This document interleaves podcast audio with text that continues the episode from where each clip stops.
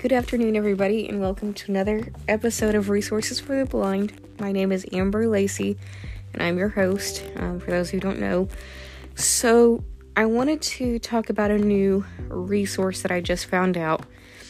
Um, now, a lot of the times when people who are blind need technology, whether that be for school or for college or whatever the case is, they have to go through um, rehab services for the blind.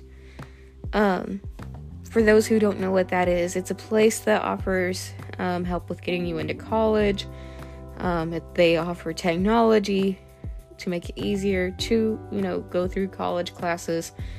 They also put you through job training, help you get a job. Um, I personally don't have a case with them anymore just because I could never get it arranged for my caseworker and I to meet. Plus, I kind of feel like they're the ones that made it seem like you were the ones setting the goals when really they were very, very like pushy. Like, let's, you know, I don't know.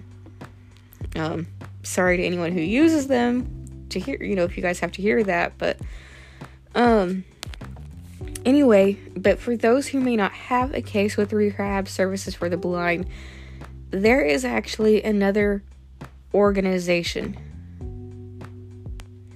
that um, allows or that helps you get technology. Now, granted, you can't get like computers from them or anything like that. I mean, they may help you get connected with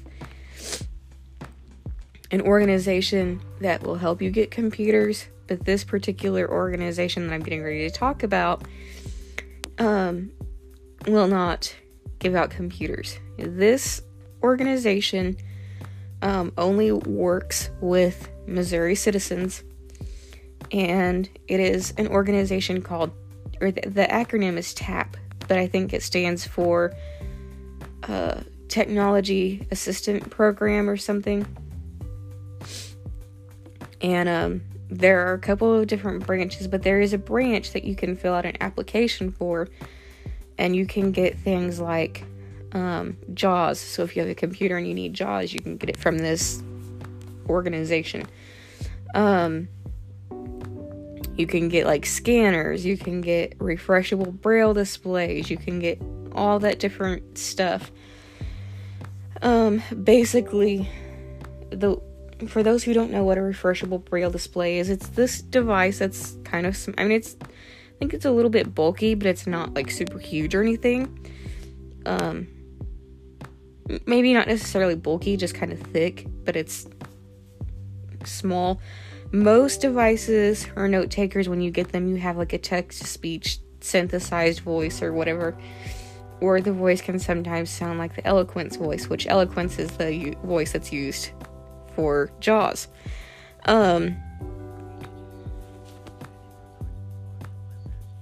okay, sorry about that.